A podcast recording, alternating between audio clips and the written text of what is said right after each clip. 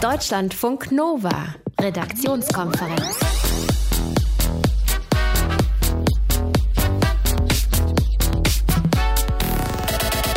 Wer in seiner Freizeit arbeitet, wird öfter krank. Das sagen Schweizer Psychologen. Also Finger weg in der Freizeit von Handy oder Laptop, bloß nicht arbeiten. Was die Schweizer da genau kritisieren, das schauen wir uns heute an. Vor allem auch, wie wir es besser machen. Außerdem hat heute das Bundesverfassungsgericht kritisiert, dass die Zulassung zum Medizinstudium zu Teilen verfassungswidrig ist. Jetzt muss alles neu. Wir haben heute Abend jemand zu Gast, der sagt, es wird auch in Zukunft kein einheitliches Zulassungsverfahren für Medizin geben, denn Ärzte sind nicht gleich Ärzte. Wir haben da Psychologen, wir haben Labormediziner, wir haben Forscher, die da hinterher aus den Absolventen letztendlich hervorgehen.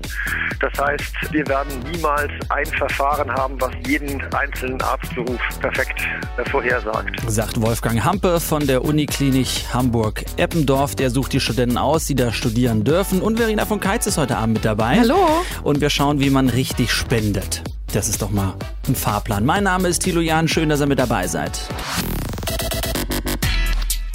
Deutschlandfunk Nova. In Deutschland, da wollen ziemlich viele Arzt werden. Das ist schon mal gut, weil uns dann geholfen werden kann, wenn wir krank sind. Andererseits ist es ziemlich ernüchternd, weil viele dürfen nicht Arzt werden. Es gibt 62.000 Bewerber auf ein Medizinstudium und nur 11.000 Ausbildungsplätze. Deswegen gibt's harte Regeln. Nur wer einen Abischnitt von 1,0 oder 1,1 mitbringt, hat eine Chance. Wer 14 oder 15 Wartesemester mitbringt, hat eine Chance. Oder wer sich im Auswahlverfahren, und das macht die meisten Bewerber zumindest dann zu Langzeitbewerber bei den Unis mitbringt, der hat auch eine Chance. Genau das sagt das Bundesverfassungsgericht heute, ist teilweise verfassungswidrig. Also es gibt neue Bestimmungen. Bundesverfassungsgericht sagt, die Wartezeit darf vier Jahre nicht überschreiten. An den SMNC soll man ran, da soll was geändert werden und auch diese Auswahlverfahren sollen sich in Zukunft ändern und Deutschland einheitsweit äh, an den Start kommen. Ich habe darüber mit Wolfgang Hampe gesprochen. Er leitet die Arbeitsgruppe Studierendenauswahl an der Universitätsklinik Hamburg-Eppendorf. Dort äh, haben die ein ganz ein, einfaches Auswahlsystem. Außerdem war Herr Hampe als Experte beim Bundesverfassungsgericht geladen, um aus der Praxis zu erzählen. Ich wollte von ihm wissen, wie zufrieden er eigentlich mit dem Urteil heute ist.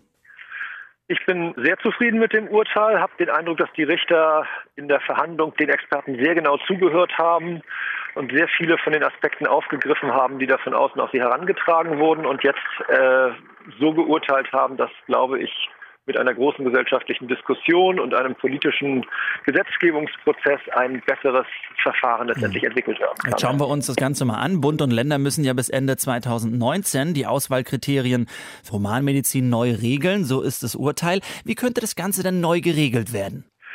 Ja, im Auswahlverfahren der Hochschule soll die Abiturnote in Zukunft nicht mehr so eine große Rolle spielen. Die hat zwar einen gewissen Wert für die Vorhersage des Studienerfolgs in Klausurnoten. Allerdings ist die Abiturnote in den letzten Jahren deshalb vor allem in die Diskussion gekommen, weil zum einen eine gewisse Inflation gibt. Immer mehr Bewerber haben sehr, sehr gute Abiturnoten. Und zum anderen ist es so, dass die Bundesländer die Abiturnoten auf sehr unterschiedliche Art und Weise vergeben und auf die Art und Weise eine Vergleichbarkeit nicht mehr äh, gewährleistet ist. Mhm. Es wird aber in Zukunft immer noch so sein, dass tendenziell die High Potential, also doch die Leute, die mit einem Eins vorm Komma ähm, stehen, Chance auf ein Medizinstudium haben? Das ist jetzt völlig offen. Das Bundesverfassungsgericht hat ja nicht gesagt, wie es in Zukunft aussehen soll, sondern nur das, was bisher nicht verfassungskonform war. Mhm. Äh, also was die Politik daraus macht, müssen wir abwarten. Ich vermute mal, dass die Abiturnote wahrscheinlich in irgendeiner modifizierten Form, um die Bundeslandunterschiede auszugleichen, dass die weiterhin eine Rolle spielen wird. Dazu werden dann aber sicherlich Testverfahren treten. Möglicherweise wird es einen nationalen Test geben, der äh, für alle Studienbewerber, für alle Universitäten äh, verpflichtend sein wird. Das muss man abwarten. Äh, und auf der anderen Seite ist das Bundesverfassungsgericht auch intensiv auf Messung von psychosozialen Kompetenzen, die im Arztberuf natürlich sehr wichtig sind, auch eingegangen. Mhm. Das heißt, dass zum Beispiel die Fakultäten dann auch in Zukunft hochstrukturierte Interviews machen können. Was glauben Sie, was muss dann jemand mitbringen, der äh, Lust hat, Arzt zu werden? Also in diesen ganzen Tests, was glauben Sie, was sind so die Schlüsseleigenschaften, die Schlüsselfähigkeiten, die dann im Endeffekt das Studium ermöglichen? Also zum einen muss er natürlich in der Lage sein, das Studium erfolgreich abzuschließen. Und das heißt, er muss in der Lage sein, Krankheiten zu erkennen, zu diagnostizieren, äh, die richtigen Therapien zu finden. Und das ist etwas, was relativ gut durch Abiturnote, durch äh, Testverfahren, die eher in die naturwissenschaftliche Richtung oder in, in Intelligenztestrichtung gehen, ähm, herausgefunden werden kann. Mhm. Zum anderen braucht aber ein Bewerber sicherlich eben auch diese psychosozialen Kompetenzen, also so etwas wie Empathie oder Kommunikationsfähigkeit.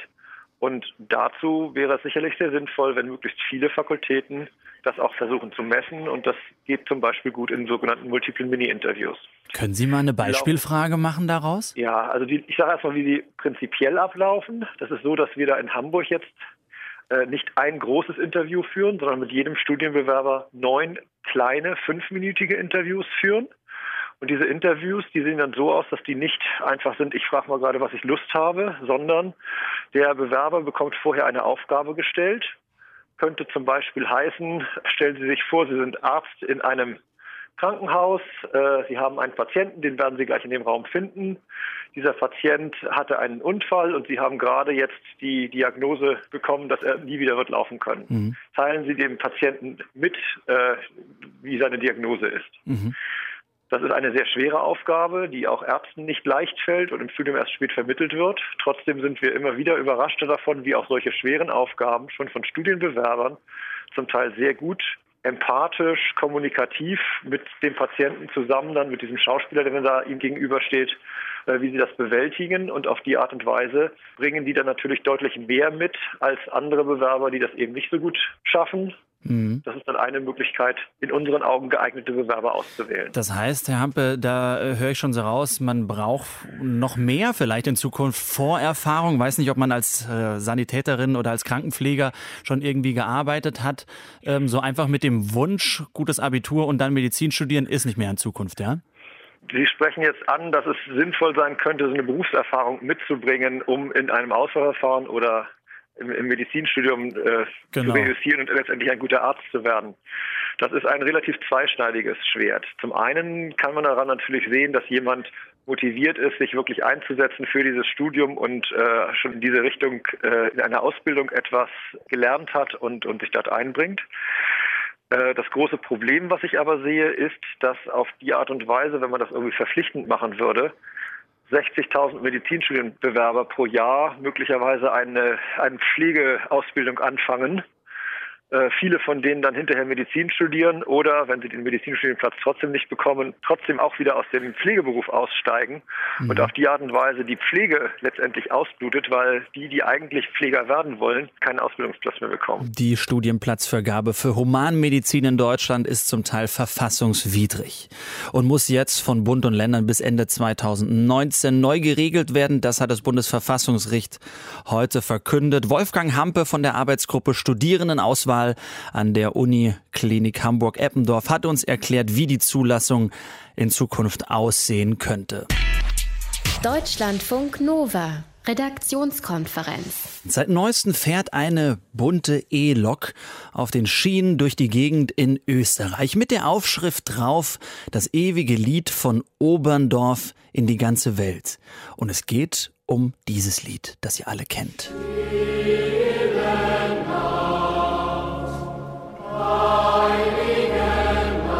Eins der bekanntesten Weihnachtslieder. Verena wird in ganz vielen Ländern dieser Welt gesungen, ne? Ja, genau. Und auch mit Blockflöte gespielt habe ich früher gemacht. Ich habe meine leider heute das nicht hier. Das ist sehr schade. Für den einen oder anderen auch vielleicht okay. Auf jeden Fall hat dieses Lied im nächsten Jahr Jubiläum, ne? Ja, es wurde nämlich an Weihnachten 1818 zum ersten Mal gespielt in Oberndorf in Österreich in einer Weihnachtsmesse. Und deshalb wird es das ganze Jahr gefeiert, unter anderem, also das ganze Jahr 2018, unter anderem mit dieser Lok, von der wir gerade gesprochen haben, die mhm. Güterzüge äh, durch Deutschland, Ungarn, Slowenien und die Slowakei ziehen soll. Es gibt eine spannende Geschichte zu diesem Lied, ähm, wer es erfunden hat, ne? Von dem stammt's? Genau, geschrieben hat den Text ein Oberndorfer Pfarrer 1816 war das schon. Und dann hat ein Organist und Lehrer dann 1818 die Melodie dazu geschrieben. Und das wurde dann eben in der Weihnachtsmesse 1818 zum ersten Mal gesungen. Und dann hat das Lied einen weltweiten Siegeszug angetreten. Es gibt ja auch die Geschichte aus dem Ersten Weltkrieg, hat man vielleicht schon mal gehört. Das ist wohl von mehreren Fronten wirklich überliefert. Da haben feindliche Soldaten an Weihnachten nicht aufeinander geschossen, sondern zwischen den Schützengräben gemeinsam dieses Lied gesungen, um Weihnachten zu feiern. Mhm. Und aufgrund seiner großen Bekanntheit und überhaupt all dieser Geschichten ist seit 2011 dieses Weihnachtslied äh, nationales immaterielles UNESCO-Kulturerbe. Ah, also kann man schon sagen, in den Weihnachtscharts ganz weit vorne. Ja, würde ich schon Klassiker. sagen. Obwohl mhm. es gar nicht so alt ist. Äh, O Tannenbaum ist zum Beispiel deutlich älter. Das stammt nämlich schon aus dem 16. Jahrhundert. Da können wir ja morgen hingucken, wo es herkommt. o Tannenbaum, Stille Nacht, das Lied wurde vor 199 Jahren zum ersten Mal an Weihnachten gesungen. Deshalb fährt seit kurzem in Österreich jetzt auch eine Jubiläumslok, eine E-Lok wohlgemerkt herum. Wir schauen uns gleich ein bisschen detaillierter an in der Redaktionskonferenz, wie still die Nacht denn eigentlich ist und wie viel unbezahlte Arbeitszeit Habt ihr so am Tag? Checkt ihr Mails im Bett? Schreibt ihr noch Kolleginnen die Agenda für morgen, die Wochenvorschau beim Abendessen? Bereitet ihr das Meeting während der Busfahrt vor? Habt ihr vor, an Weihnachten zu arbeiten und nicht stille Nacht zu machen? Das ist Freizeit und das ist nicht gut, dass wir in der Freizeit so viel arbeiten. Psychologen von der Uni Zürich warnen, wer Arbeit und Freizeit nicht klar trennt, ist schneller erschöpft und gefährdet sein Wohlbefinden. Wie das in der Realität gehen soll. Deutschlandfunk Nova Reporter Christian Schmidt hat da noch ein paar Stimmen gefunden, die von der Arbeit in der Freizeit absehen. Nach dem Feierabend ist Feierabend und im Urlaub ist Urlaub. Uwe Hück meint es ernst. Der Chef des Betriebsrats bei Porsche fordert radikal keine Dienstnachrichten mehr nach Feierabend. Deshalb sage ich, alle Mails, die nach Feierabend oder im Urlaub kommen, werden zurückgeschickt an den, die es abgesendet haben. Den klarzumachen, Achtung, er hat jetzt Feierabend oder Achtung, wir haben Urlaub. Gut, in der Theorie klingt das schön. In der Praxis ist es dann aber eher sowas wie, äh, hast du meine E-Mail gestern Abend nicht bekommen? Du hast ja gar nicht geantwortet. Ich treffe Maria. Sie ist Tänzerin. Ohne Festanstellung. Jede Mail, egal wann sie kommt, könnte ein neuer Auftrag sein. Also ähm, als Freiberufler hört das irgendwie nie auf. Wir schreiben auch nachts um zwei noch hin und her und ich antworte da auch. ich würde schon auch lieber einfach ähm, um, weiß ich nicht, 17 Uhr meinen Schreibtisch verlassen und dann keine E-Mail mehr bekommen. Ihre Freundin Anna kennt diesen Druck, auf Nachrichten außerhalb der Dienstzeit antworten zu müssen. Ihre Elternzeit endet bald, dann will sie halbtags wieder im Handel arbeiten und sie ahnt schon, wie das enden wird. Wenn man dann vielleicht Teilzeit wieder im Beruf ist, dann hat man ja noch früher Feierabend und dann ist es halt auch wichtig, wenn man ähm, den Anschluss nicht verlieren will und auch weiterhin kompetent erscheinen will, dass man erreichbar ist und das macht. Also dann gehört es auch dazu, dass man mal auf dem Spielplatz sitzt, Handy rausholt und Mails beantwortet oder ans Telefon geht auch. Gehört es wirklich dazu? Muss man wirklich immer erreichbar sein? Oder können Kollegen und Chefs auch mal bis zum nächsten Tag warten? Statt dass man ständig den Ball zurückspielt, behalten Sie ihn einfach etwas länger. Das ist Katharina Münk. Früher war sie Chefsekretärin. Heute lehrt sie in Coachings und Büchern davon, wie man sich von dem Druck befreien kann, ständig erreichbar sein zu müssen. Und da ist eins wichtig, Mut haben. Ich glaube, dass das heutzutage gar nicht so unpopulär ist, wo die Welt von Quality Time spricht, wo man sich durchaus auch vielleicht mal erlauben kann zu sagen, äh, ich bin heute ab 20 Uhr nicht mehr erreichbar. Unternehmen wie Porsche und die Telekom legen ihren Mitarbeitern nahe, Nachrichten nach Feierabend weder zu versenden noch zu beantworten. In Frankreich gibt es für Firmen ab 50 Mitarbeitern sogar das Droit à la Déconnexion. Mitarbeiter können sich auf das Gesetz berufen, wenn sie abends ihr Handy ausschalten. Solche Schutzmechanismen müssen Schule machen, sagt Coach Katharina Münk. Ich vergleiche es immer so ein bisschen wie mit dem Pavloschen Hund. Äh, der irgendwann vielleicht auch nicht mehr nach Futter sabbert, nur weil die Hundehüttentür aufgeht. Also wir müssen uns, glaube ich, wirklich selbst disziplinieren. Und je weniger E-Mails Sie beantworten, umso weniger werden Sie auch irgendwann bekommen. Reden mit den Chefs. Vertrauen schaffen, dass die Mails beantwortet werden, ja, aber eben nicht am späten Abend. Einfach mal den Laden dicht machen. Manche ziehen genau das radikal durch. Flugmodus anmachen. Dann sage ich, jetzt bin ich nicht mehr erreichbar und morgens mache ich es dann halt wieder an. Ich habe einen Modus Vivendi gefunden. Wobei das ja auch bedeutet, dass von Freunden dann auch nichts mehr durchkommt. Genau, das, mir, das nehme ich auch in Kauf. Abends will ich einfach meine Ruhe haben. Für die nicht ganz so mutigen gibt es Apps wie Auto-Ring für Android oder die Nicht-Stören-Funktion beim iPhone. Da kann man dann in einer Whitelist festlegen, wer durchkommen darf und wer nicht. Betriebsratschef Hück ist der Meinung, dass Unternehmen und ihre Mitarbeiter eigentlich alle an einem Strang ziehen, wenn wir uns ein bisschen rar machen und nicht 24 Stunden on fire sind? Also die Idealvorstellung ist folgendermaßen. Wir leben ja heute in eine digitalisierte Welt. Das müssen wir einfach mal ernst nehmen. Wir werden eins nicht hinkriegen, dass alle mit 16 Rente gehen. Also es heißt, wir werden langfristig länger arbeiten, aber anders arbeiten. Das geht aber nur, wenn wir gesund bleiben. Und das muss man ernst nehmen, denn wir werden einen Fachkräftemangel haben. Also die Menschen werden immer wertvoller.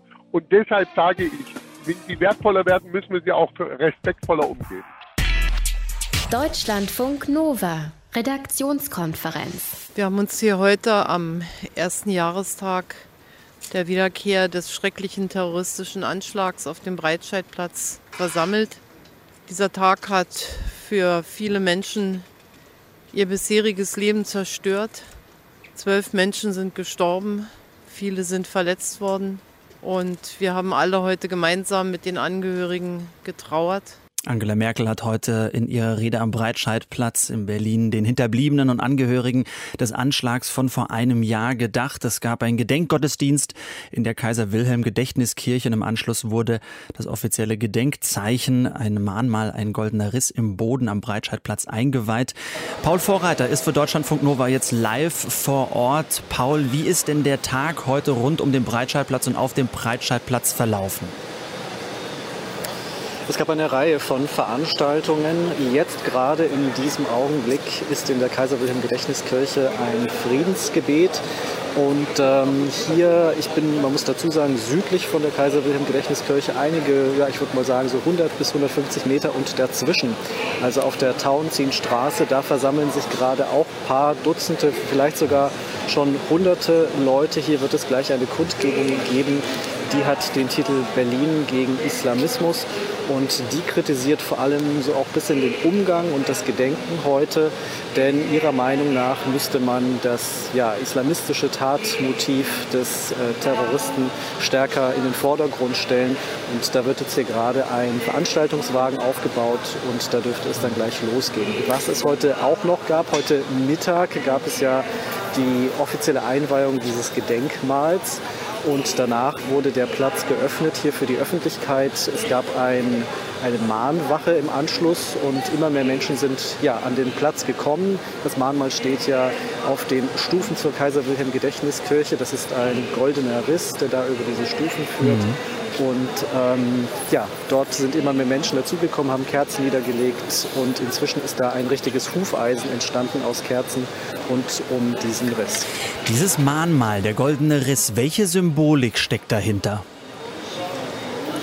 Es geht darum, dass die Opfer ähm, dahingehend gewürdigt werden und vor allem auch, dass die Hinterbliebenen, dass ihnen hier natürlich ein großer Verlust passiert ist, dass sie eben um ihre Lieben trauern. Und ich habe von dem Pfarrer hier der Kaiser Wilhelm Gedächtniskirche erfahren, dass die Angehörigen sogar mitwirken durften an der Herstellung dieses Mahnmals. Also man muss sich dieses, das ist goldenes Metall, so muss man sich das vorstellen, dass hier über die Treppen quasi fließt, über, über die Stufen zur Kaiser Wilhelm Gedächtniskirche auf den Weihnachtsmarkt drauf. Und äh, dieses Metall, da durften sich einige beim Gießen dieses Metalles daran beteiligen. Jetzt hast du gerade schon gesagt, ähm, es wird gleich noch eine Demo geben. Es gab heute auch schon friedlichen Protest, eine linke Demo. Was hast du grundlegend ähm, für ein Gefühl oder was, was ist das für eine Stimmung dort heute? Also ich habe mit vielen Leuten hier gesprochen und ähm, ich habe gehört Kritik zum Beispiel in die Richtung, dass das Mahnmal viel zu spät eingeweiht wurde. Ich habe aber auch gehört Leute, die ähm, ja in einer gewissen Form ver verunsichert sind, in wie, die, wie das politische Klima jetzt gerade hier ist und äh, wo auch durchaus die Sorge geäußert wurde, dass man nicht möchte, dass äh, ja diese Tat, die da passiert ist vor einem Jahr, hier eben äh, auch von rechten Hetzern äh, instrumentalisiert wird. Das ist im Übrigen auch der Kern dieser internationalistischen Demo, die hier um 17 Uhr angefangen hat am Zoopalast, also auf der anderen Seite von dem Breitscheidplatz. Und da wird eben auch kritisiert, dass die Asylgesetzgebung verschärft wurde und dass äh, ja, sich eine Rhetorik eben gegen Geflüchtete gebildet mhm. hat. Und äh, auf der anderen Seite dieses Bündnis, äh, dieses ähm, Berlin gegen Islamismus-Bündnis, da wird es jetzt vor allem darum gehen, zu kritisieren, dass äh, eben dieses Tatmotiv nicht äh, herausgestellt wird. Übrigens auch nicht ähm, an diesem Mahnmal, denn man muss äh, dazu sagen, an dem Mahnmal sind auch noch auf den Stufen die Namen der Opfer und die Herkunftsländer drauf drapiert. Und es wird, äh, es steht dort der Text, dass man eben an, einen, an die Opfer des Terroranschlags äh, erinnert, aber es steht nicht explizit da, dass es sich um einen islamistischen Terroranschlag handelte. Und das ist jetzt eben Punkt der, ja, der Kundgebung, die auch jetzt gerade in diesen Sekunden angefangen hat. Also da ist auf jeden Fall viel Kritik heute drin. Heute ist es ein Jahr her, dass der tunesische Terrorist Anis Amri einen LKW vorsätzlich in eine Besuchermenge auf dem Weihnachtsmarkt am Breitscheidplatz gesteuert hat. Zwölf Menschen kamen dabei ums Leben. Mehr als 70 wurden teilweise schwer verletzt. Die Todesopfer, sie kamen aus Deutschland, Polen, Tschechien, der Ukraine, Israel und Italien. Live vor Ort von äh, dem Breitscheidplatz war das unser Korrespondent, unser Reporter Paul Vorreiter. Deutschlandfunk Nova, Redaktionskonferenz. Der Mensch ist an Weihnachten irgendwie empfänglich. Und deshalb spenden besonders viele im Vergleich zum restlichen Jahr. Jetzt gibt's immer wieder Berichte von ziemlich radikalen und aggressiven Spendensammlern, die an der Haustür zum Teil klingeln und richtig Druck machen. Jetzt spend mal gefälligst. Was kann man dagegen machen? Wie kann man sich wehren? Verena hat sich das Thema für uns heute angeschaut. Bleiben wir kurz bei der Haustür. Da klingelt jetzt einer, sagt schönen guten Tag. Ich bin von der und der Organisation. Ich sammle Spenden für einen wohltätigen Zweck. Wollen Sie nicht auch? Wie verhalte ich mich, wenn ich noch nicht so richtig weiß? Soll ich, will ich überhaupt spenden? Ja, das ist dir natürlich erstmal selber überlassen. Die Sache ist ja die, dass wir meistens unvorbereitet in so eine Situation geraten. Ne? Also wir denken vielleicht, ah, da klingelt jetzt der Paketdienst und bringt mhm. uns ein Weihnachtspäckchen und dann steht da jemand, der Geld für einen guten Zweck von uns will. Und da sind wir natürlich erstmal auch positiv gestimmt. Also wir wollen ja eigentlich alle helfen ne? und irgendwie so was Gutes tun. Und da muss man sich natürlich erstmal darüber im Klaren werden, will ich das überhaupt oder will ich das nicht? Man soll aber grundsätzlich sowieso ein bisschen vorsichtig sein bei diesen Haustiersachen. Und es braucht aber eben auch grundsätzlich Überwindung zu sagen, nein, ich will nichts geben. Mhm. Man muss sich aber klar machen, natürlich ist es unser gutes Recht zu sagen, nein, das möchte ich nicht. Und einen Spendensammler dann auch bitten zu gehen. Also es wird, wie gesagt, von Verbraucherschützern immer wieder darauf hingewiesen, keine Verträge an der Haustür abzuschließen, nicht vorschnell Geld zu spenden, vor allem kein Bargeld, sondern lieber mehr Informationen einzufordern und natürlich auch um Bedenkzeit zu bitten für so eine Entscheidung. Und seriöse Spendensammler, die werden das auf jeden Fall akzeptieren. Na gut, die Frage ist halt eben, wenn nicht, also wenn der da Druck macht, die Person, und sagt, weiß weiß ich, die Nachbarn haben auch schon gespendet, was machen wir da? Also wenn ich ihn bitte zu gehen, dann muss der gehen. Und hm. der darf dann auch nicht weiter klingeln oder an der Tür klopfen und mich belästigen und nerven. Das erklärt Udo Vetter aus Düsseldorf. Er ist Fachanwalt für Strafrecht. Und diese Person darf dann auch schon mal gar nicht zu drastischeren Maßnahmen greifen, wie zum Beispiel den Fuß in die Tür zu stellen. Also grundsätzlich hat man das Recht, in Ruhe gelassen zu werden. Das bedeutet in Haushalten zum Beispiel, wenn äh, es einen beim ersten Mal klingelt, da kann man natürlich wenig dagegen machen. Aber wenn man dann freundlich und aber entschieden erklärt, dass man in Ruhe gelassen werden möchte, dann ist jeder zweite Versuch, in Kontakt zu treten, ganz klar rechtswidrig. Und wenn solche Dinge passieren wie der Fuß wird zwischen die Tür gestellt oder es wird permanent geklopft, dann hat man hier eben ganz eindeutig äh, juristische Möglichkeiten, sich dagegen äh, zu wehren. Ein Fuß in der Tür ist natürlich Nötigung und überdies auch eine Verletzung des Hausrechtes. Also das ist dann schon auch Hausfriedensbruch. Du kannst dann die Polizei rufen. Du kannst das Ganze aber auch zur Anzeige bringen. Also man muss das auf keinen Fall tolerieren. Und mhm. wenn du das weißt, also das im Hinterkopf hast, dann kannst du natürlich so jemanden auch anders gegenübertreten und vielleicht kommt es dann gar nicht so weit. Mhm, das stimmt, vielleicht ein bisschen selbstbewusster. Aber wenn wir jetzt nicht gleich, weil sie nicht die Polizei rufen wollen oder zum Anwalt marschieren, geht es eine Nummer kleiner? Du kannst eine Beschwerde schreiben an die Organisation, von der der Spendensammler kommt und auch mal gucken, was da zurückkommt. Du kannst aber auch, das wusste ich auch nicht, eine Unterlassungserklärung schreiben und der Organisation damit verbieten, zu dir zu kommen und Spenden sammeln zu wollen, sagt Rechtsanwalt Udo Vetter. Das läuft dann praktisch so, dass man am besten natürlich über einen Rechtsanwalt dann eine Unterlassungserklärung für den Spendensammler und die Organisation aufsetzen lässt, die denen zustellt und sagt, hier, ich möchte von euch nicht mehr behelligt werden.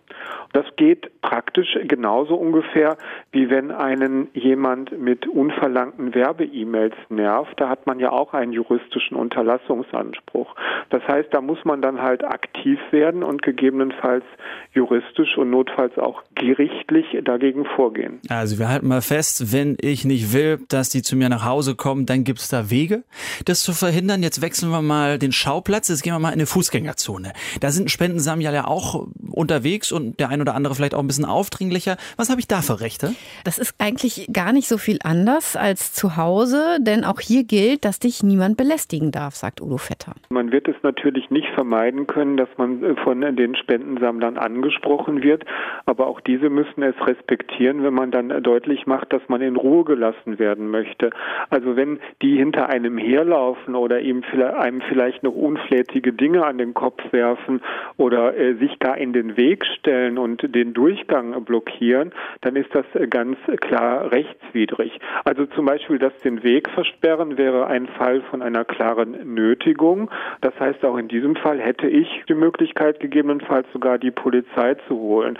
Oder wenn mich jemand festhält. Also da sind die Regeln irgendwie ganz klar. Und wenn dich jemand blöd anmacht und beschimpft, dann kannst du das auch dem zuständigen Ordnungsamt melden, äh, dass da aggressive Spendensammler in der Fußgängerzone unterwegs sind und die können dann gegebenenfalls auch einschreiten. Also man kann sichtlich eine ganze Menge machen gegen aggressive Spendensammler. Gut wäre natürlich irgendwie schon mal zu erkennen, wer die eigentlich sind, die die so Druck machen oder ob sich hinter denjenigen, die Spenden sammelt, jemand Gutes oder jemand Böses verhindert.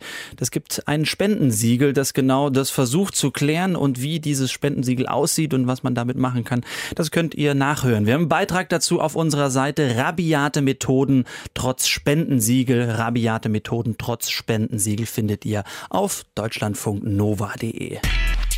Deutschlandfunk Nova, Redaktionskonferenz. Ist es okay, wenn ich mit der schlafe? Ja, ist okay. Ist auch okay, wenn ich mit dir schlafe? Ja, ist okay. Gut, dann können wir jetzt miteinander schlafen. So, etwas theoretisch und entromantisiert, aber so ist die Vorstellung der schwedischen Regierung. Regierungschef Stefan Löfven sowie einige seiner sozialdemokratischen Parteikolleginnen sind für ein neues Gesetz.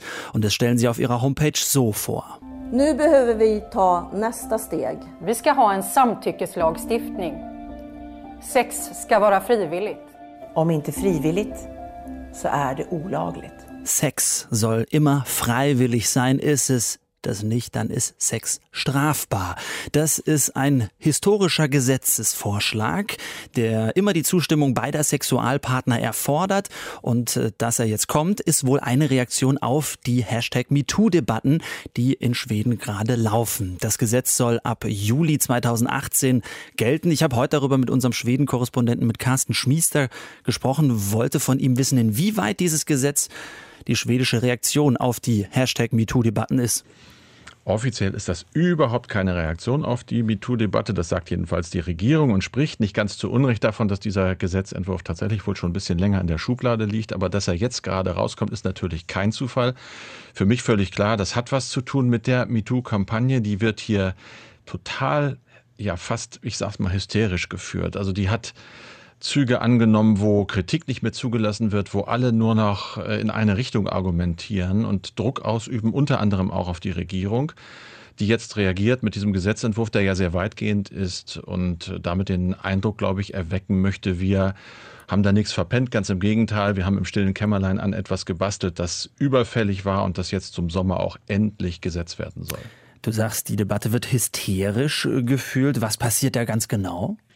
Also wir hatten ein paar Wochen jetzt, äh, wo eigentlich kein Tag verging, an dem sich nicht äh, größere Zahlen von Frauen aus bestimmten Berufsgruppen geoutet haben als Opfer sexuellen Missbrauchs und äh, sexueller Belästigung, Grapschen, Anmachen, Vergewaltigen, natürlich im Showgeschäft, aber auch in der Politik, in Wirtschaftsunternehmen, in männerdominierten Branchen wie der Baubranche.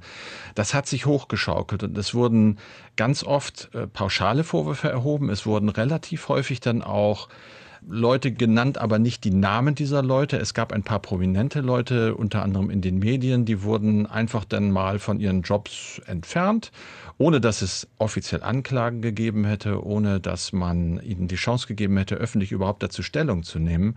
Und das Ganze hat sich immer weiter hochgeschaukelt. Jetzt kommen wir langsam so in die Phase, glaube ich, wo so es zumindest in den Zeitungen des Aftonbladet hatte einen Kurzkommentar drin, die ersten Zweifler gibt, die sich trauen zu sagen, ist das nicht vielleicht auch ein bisschen eine Hetzjagd, die da veranstaltet wird. Dieses neue Gesetz, es soll 2018 im Juli wohl in Kraft treten. Alle sollen aktiv Ja sagen, bevor es zum Sex kommt. So wünscht sich zumindest die Politik das. Hat jemand eigentlich auch schon eine Vorstellung, wie das in der Praxis ablaufen soll?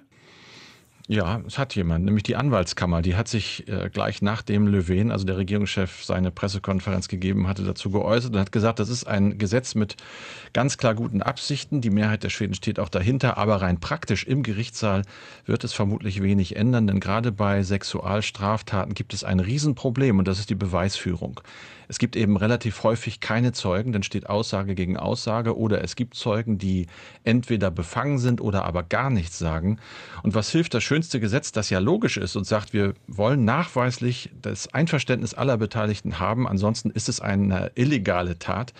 Wenn man diese illegale Tat nicht nachweisen kann, dann hast du ein schönes Gesetz, aber es hilft in der Praxis erstmal nichts. Das Gegenargument heißt, okay, aber wir haben eine moralische Verpflichtung als Regierung und wir zeigen auch als Gesellschaft mit diesem Gesetz ganz klar, dass wir da überhaupt keine Toleranz haben, was es Leute angeht, die eben ohne Ja versuchen, Sex zu haben. Mhm. Also das Ganze ist ein bisschen vorwärtsgewandt und nicht so stark rückwärts. Aber es kann ja durchaus auch sein, dass man beim Sex erst Ja sagt und dann aber irgendwie merkt, nein, ich will es doch nicht. Wird das denn berücksichtigt? Das wird natürlich nicht berücksichtigt. Wer will das im Einzelfall beweisen? Das wird hier schon gewitzelt, es wird ein Formular geben und alle müssen unterschreiben. Man könnte das weiterdenken und sagen, im Prinzip muss es da Aufzeichnungen geben, wo man sagt, aus dem Jahr ist dann doch ein Nein geworden. Das ist natürlich komplett realitätsfern. Abgesehen davon, dass äh, jetzt schon ein paar zynische Stimmen gibt und du auch sagst, dass du sagst, es wird gewitzelt. Wie kommt der Gesetzentwurf oder dieses Vorhaben der rot-grünen Regierung denn eigentlich an? Ich habe es ja schon kurz angedeutet, offenbar ganz gut. Unsere Kollegen vom Radioprogramm Petrea haben eine Umfrage gemacht, ganz spontan, über 1000 Leute gefragt, Alter 18 bis 29. Und da haben 75 Prozent gesagt, super Gesetz, finde ich gut. Ich sehe zwar das Problem der Beweisführung, aber es ist ein Zeichen und als solches wichtig. Aber in derselben Umfrage haben zwei Drittel, also nur ein ganz bisschen weniger der Leute auch gesagt, dass sie nicht erwarten, dass dieses Gesetz dazu führt, dass es in Schweden künftig weniger Sexualverbrechen gibt. In deinem Schwedenverständnis, Carsten, das du jetzt als Korrespondent hast, und du hast ja schon einige Sachen mitbekommen, auch in Sachen Gleichberechtigung, würdest du sagen, ist ein logischer Schritt einfach, dass es zu so einem Gesetz kommt? Ja, aus schwedischer Sicht schon, weil die Schweden halt immer sehr, sehr stark reagieren. Erst haben sie ganz stark das Problem nicht wahrgenommen, also den Teppich immer höher liegen lassen, so getan, als ob ihr Sozialbullabü mit Gleichberechtigung der Geschlechter und gegenseitiger Achtung weltvorbildlich funktioniert. Jetzt können sie das nicht mehr behaupten wegen MeToo und sie reagieren komplett krass in die andere Richtung und versuchen halt mit dem Hammer jetzt draufzuhauen und sagen, nie wieder so etwas. Besser wäre nach meinem Verständnis, wenn die Schweden etwas konfliktbereiter gewesen wären und früher mal drüber geredet hätten, dann hätten sie jetzt nicht diesen Berg von Anschuldigungen plötzlich. Der schwedische Regierungschef Stefan Löfven hat heute in seiner Weihnachtsansprache ein neues Gesetz angekündigt. Es geht darum, dass beide Menschen vor dem Sex einwilligen sollen, dass sie das auch wollen. Carsten Schmiester war das aus Stockholm. Deutschlandfunk Nova. Redaktionskonferenz. Schäden im Gehirn. Zu was führen die? Führen die dazu, dass wir vergesslicher werden? Ja. Führen die dazu, dass wir schlechter gelaunt sind? Ja. Anne Präger aus unseren Wissensnachrichten hat heute noch eine spannende Frage über Schäden im Gehirn beantwortet. Deutschlandfunk Nova. Wissensnachrichten. Erhöhen bestimmte Schäden im Gehirn die Wahrscheinlichkeit, dass man kriminell wird? Seit Jahren wird darüber gestritten, ob es einen Zusammenhang gibt. Forscher aus den USA und Deutschland haben jetzt 17 Menschen untersucht, die nach einer Hirnverletzung kriminell geworden sind. Sie haben einerseits geguckt, wo genau die Hirnschäden lagen und andererseits, welche Hirnnetzwerke dadurch betroffen waren. Im Fachmagazin PNAS schreiben sie, dass die Hirnschäden auf den ersten Blick in sehr unterschiedlichen Arealen liegen. Aber durch die Analyse der Netzwerke wurde klar, dass sie alle zum gleichen funktionellen Netzwerk gehören, und zwar zu dem, der bei gesunden Menschen an moralischen Entscheidungen beteiligt ist. Eine Überprüfung von 23 weiteren Neurologiepatienten mit krimineller Geschichte bestätigte die These. Die Forscher warnen allerdings davor, die Ergebnisse überzubewerten. Vor allem könne dadurch nicht vorhergesagt werden, ob ein Mensch kriminell wird. Dazu würden unzählige weitere Faktoren beitragen. Und auch die Frage, wie die Schuldfähigkeit in solchen Fällen einzuschätzen ist, bleibt schwierig. Wintersportorte in den Mittelgebirgen und Alpen setzen in Zeiten des Klimawandels zur Not auf Schneekanonen und Kunstschnee. In einem Gebirge in Südalaska ist das nicht nötig. In der Alaska-Kette fällt durch den menschgemachten Klimawandel mehr Schnee, und zwar mehr als doppelt so viel wie früher, pro Jahr rund 5,5 Meter. In der Zeit von 1600 bis 1840 vor der Industrialisierung waren es im Schnitt nur rund zweieinhalb Meter. Diese Informationen haben US-Forscher aus Maine und New Hampshire aus Eisbohrkernen abgeleitet. So stellten sie auch fest, dass es heute in der Alaska-Kette so viel schneit wie seit 1200 Jahren nicht. Nach der Analyse der Forscher hängt die Schneemenge zusammen mit der Temperatur der Weltmeere in den Tropen. Das kommt so. Durch den Klimawandel werden die tropischen Ozeane wärmer. Dadurch entsteht mehr feuchte, warme Luft und die zieht nach Norden und sorgt dann in Südalaska für Schnee. Leben gibt es auf der Erde schon eine ganze Weile. Jetzt wollen US-Forscher den ältesten Nachweis für Leben auf der Erde gefunden haben. Versteinerte Mikroben, die 3,5 Milliarden Jahre alt sind. Entdeckt wurden die Mikrofossilien in besonders altem Gestein in Westaustralien. Für die beteiligten Forscher sind sie der früheste direkte Nachweis von Leben. Um die Mikroben nachzuweisen, haben die Forscher extra eine Analysemethode verbessert. So konnten sie zeigen, dass die winzigen Strukturen im Gestein in der Tat von Lebewesen stammen und nicht nur seltsam gewachsene Kristalle sind. Bei ihrer Arbeit waren die Forscher ziemlich hartnäckig. Gefunden und erstmals beschrieben wurden die versteinerten Mikroben nämlich schon in den 90er Jahren. Damals gab es aber noch Zweifel daran, ob die Strukturen wirklich Bakterien sind. Deutschlandfunk Nova. Es ist besser, nicht zu regieren, als falsch zu regieren. Es hat sich gezeigt, dass die vier Gesprächspartner keine gemeinsame Vorstellung von der Modernisierung unseres Landes und vor allen Dingen keine gemeinsame Vertrauensbasis entwickeln konnten. Deswegen beendet Christian Lindner die Gespräche über eine mögliche Regierung mit Union Grünen und seiner FDP. Das war vor genau vier Wochen und es wird vermutlich in fast jedem Jahresrückblick zu sehen sein. Die Frage ist, was wird denn eigentlich von der FDP in Zukunft zu sehen sein? Denn in Umfragewerten ist diese Partei im Keller. Heute die Nachricht laut aktueller Forsa-Umfrage würden nur 60 Prozent der liberalen Wähler ihre Stimme nochmal bei der FDP machen. Bei anderen Parteien schaut das besser aus, weitaus besser aus. Bis zu 90 Prozent würden auch wieder da ihre Partei wählen. Hat sich die FDP da etwa verzockt? Falk Steiner aus unserem Hauptstadtstudio in Berlin. Was zeichnen die Umfragen denn für ein Bild zur Beliebtheit der FDP? Ja, die Umfragen, die sagen in allererster Linie, dass die FDP schlechter dasteht in den Umfragewerten, als sie es mit ihrem realen Bundestagswahlergebnis im September war. Da hatte sie ja 10,7 Prozent erzielt. Jetzt liegt sie eben bei 8 bis 9 Prozent in den Umfragewerten. Nur wie aussagekräftig das ist, darüber kannst du auf jeden Fall ganz gut streiten. Es ist auf jeden Fall eine Momentaufnahme. Jetzt gerade, was die Leute aktuell denken, würden sie der FDP ihre Stimme geben und äh, wie sich das dann ganz real ausdrücken würde, wenn du wieder an der Wahlurne stehst und sagst, wo mache ich mein Kreuzchen, was werfe ich dann ein. Das kann durchaus sich unterscheiden und gleichzeitig muss man auch sagen, wenn du jetzt hier auf das politische Berlin insgesamt schaust, das ist ja alles doch ziemlich im Flux gerade. Bekommt Christian Lindner denn eigentlich da ordentlich Gegenwind, dass viele sagen, okay, ähm, sei doch mal still, du hättest es auch irgendwie besser machen können?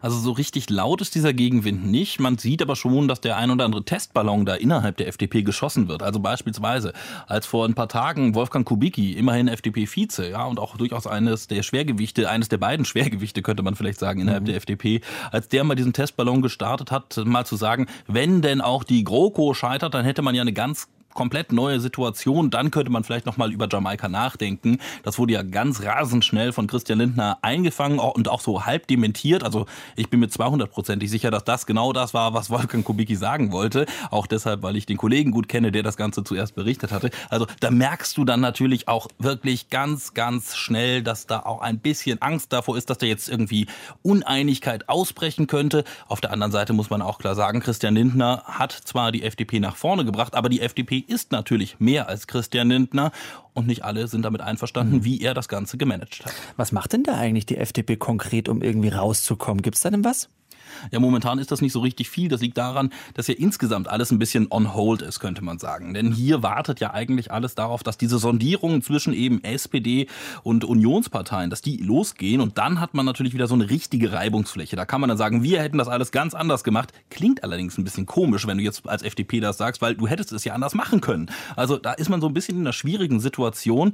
Man versucht natürlich trotzdem noch eigene Akzente zu setzen. Aktuell zum Beispiel Christian Lindner schießt so ein bisschen in Richtung der AfD, die sei wie Schimmel, den wird man auch nicht mehr so richtig los. Also das war zum Beispiel ein Zitat aus einem Interview mit einer italienischen Zeitung. Also da muss man sagen, hm, da ist es echt schwer gerade für die FDP, da so richtig Oberwasser zu gewinnen. Aber vielleicht spielt da die Zeit auch ein bisschen für sie, denn irgendwann wirst du auch über Jamaika gar nicht mehr so viel reden, wenn sich denn eine GroKo wirklich herausmändeln mhm. sollte. Vor ein paar Tagen, da haben wir bei Instagram mitbekommen, dass Christian Lindner sich ein Bild ausgesucht hat fürs Büro beim Kunstbeirat des Bundestags. Mhm. Was macht er denn eigentlich gerade? Das ist eine ganz spannende Frage. Neben Bilder aussuchen, ja, äh, wahrscheinlich genau das, was auch viele andere machen, nämlich sich gerade mal so ein bisschen zu erholen. Das kann man nämlich nicht unterschätzen. Ich meine, die Leute hatten alle, ähm, Christian Lindner auch nochmal ganz besonders, der hatte erst den Nordrhein-Westfalen-Wahlkampf, dann hatte er den Bundestagswahlkampf, dann hatte er die Jamaika-Sondierung. Also das letzte halbe Jahr hat er eigentlich am Stück durchgearbeitet. Er taucht noch in der einen oder anderen Talkshow auf, aber auch ein bisschen reduzierter als vorher. Also es ist schon deutlich weniger. Was sagt denn eigentlich die FDP-Stammwählerschaft? Sagen die denn auch, wir haben uns jetzt irgendwie verzockt?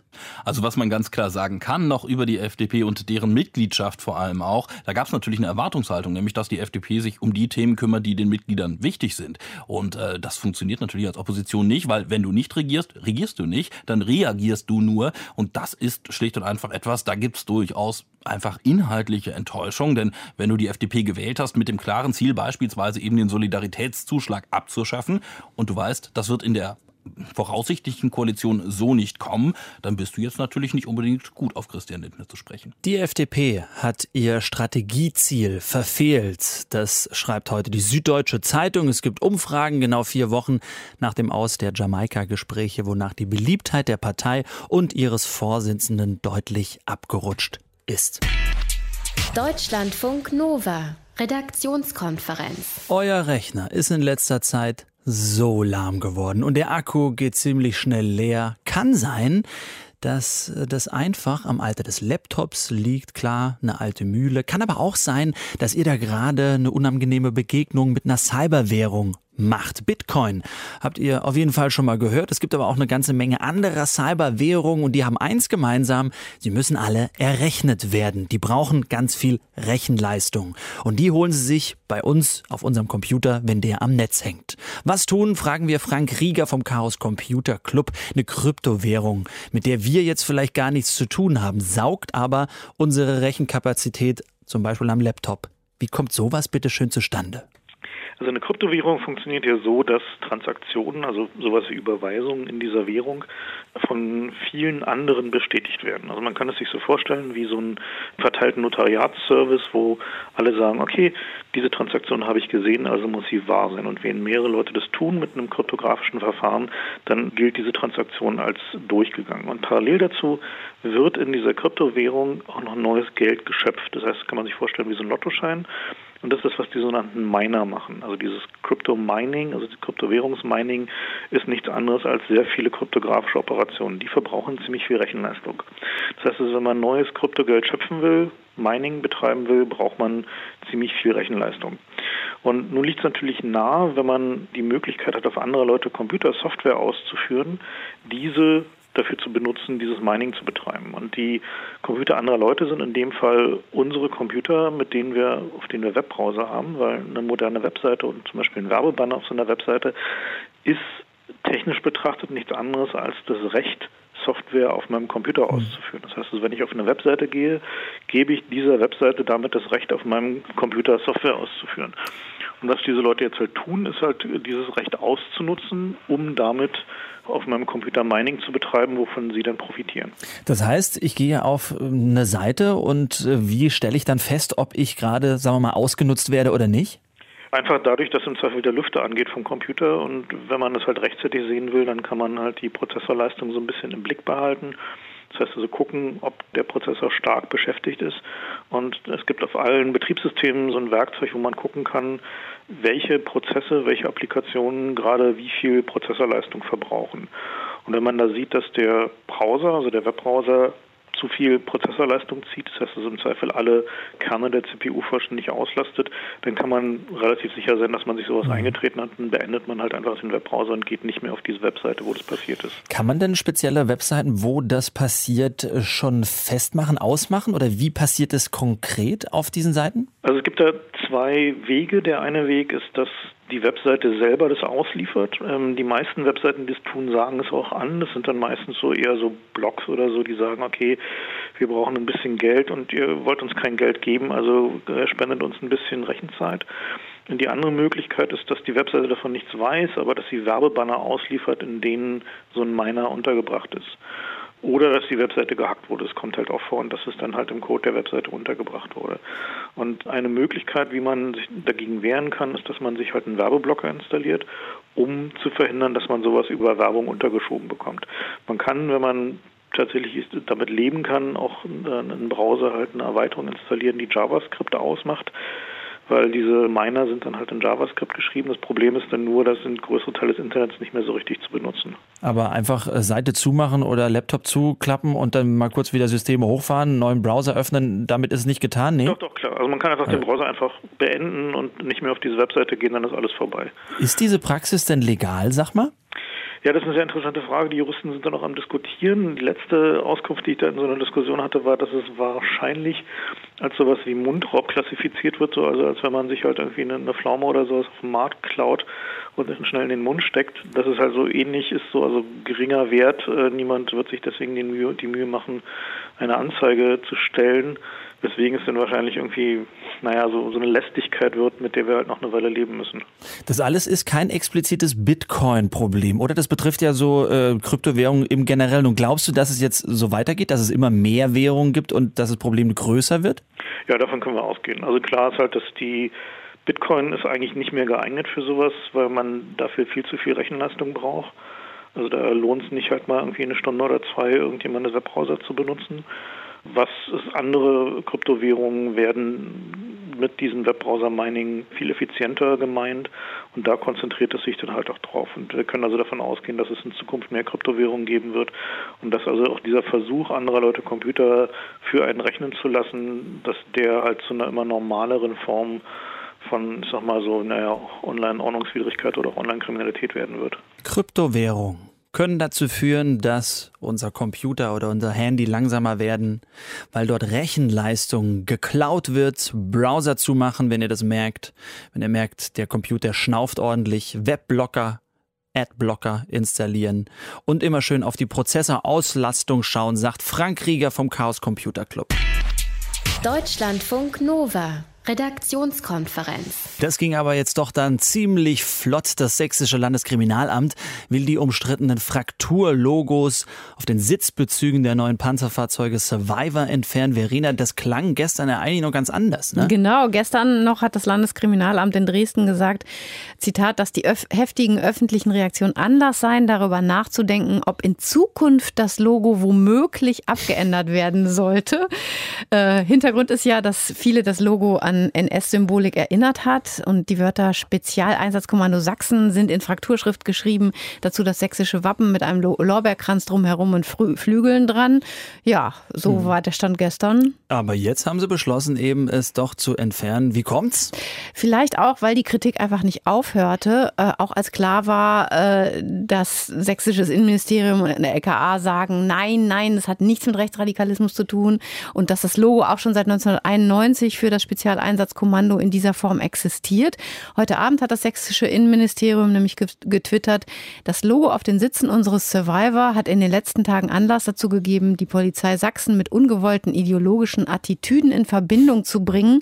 Das war nicht beabsichtigt. Das LKA hat sich entschlossen, das Logo auf den Sitzen zu entfernen. Also wir halten fest, noch keine Woche im Dienst, schon kriegt neue Klamotten, der neue Panzer, das SEK in Sachsen. Wir kriegen auch bestimmt neue Klamotten morgen, je nachdem Verena von Keitz und Thilo Jan. Das war die Redaktionskonferenz an diesem Tag. Wir verabschieden uns vielleicht mit dem Zitat des Tages. Wenn euch irgendjemand nervt heute Abend, dann habt den Rechtsanwalt Udo Vetter im Ohr. Also grundsätzlich hat man das Recht, in Ruhe gelassen zu werden. Tschüss. Tschüss. Deutschlandfunk Nova, Redaktionskonferenz. Montag bis Freitag ab 18.15 Uhr. Mehr auf deutschlandfunknova.de.